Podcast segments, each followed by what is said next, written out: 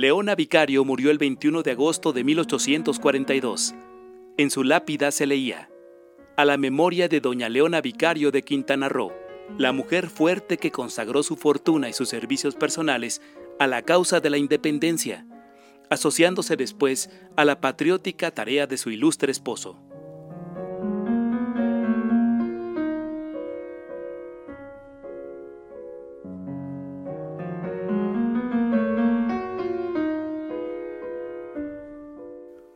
Los restos de quien fuera nombrada Benemérita Dulcísima de la Patria reposaban desde el 28 de mayo de 1900 en la Rotonda de las Personas Ilustres, en el Panteón Civil de Dolores, en donde permanecieron hasta el 16 de septiembre de 1925, cuando sus restos fueron trasladados junto con otros 13 héroes patrios a la columna de la Independencia.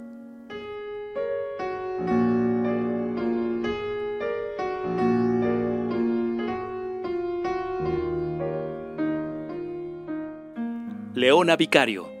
Es la única mujer en México a quien se le han rendido funerales de Estado.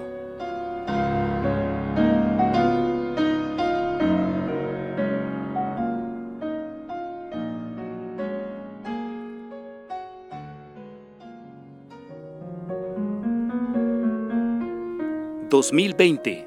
Año de Leona Vicario... ...Benemérita Madre de la Patria... Radio Educación